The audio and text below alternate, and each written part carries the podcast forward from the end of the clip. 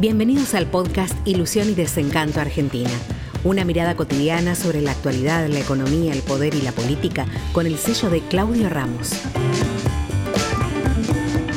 Los invito, estimados y estimadas, a que lean Lo que queda del día, The Remains of the Day. Es una novela, sí, le dieron creo que en Booker Prize, no sé qué, de un japonés joven que mudó a Inglaterra, fascinado por la cultura y el idioma japonés, que está encantado con el idioma, entonces escribe. Yo le digo que es una pastilla para dormir por página. Es ilegible, imposible de leer. La película es extraordinaria. ¿Se acuerdan de Anthony Hopkins, que es el mayordomo, que reprime los sentimientos y la mujer le... ¿Qué está leyendo? Una novela romántica, se hace el vivo, queda... Es, la película es maravillosa. la vi tres veces en cine. Espléndida el castillo, está Rips, el de Superman, los actores, súper bien puesta.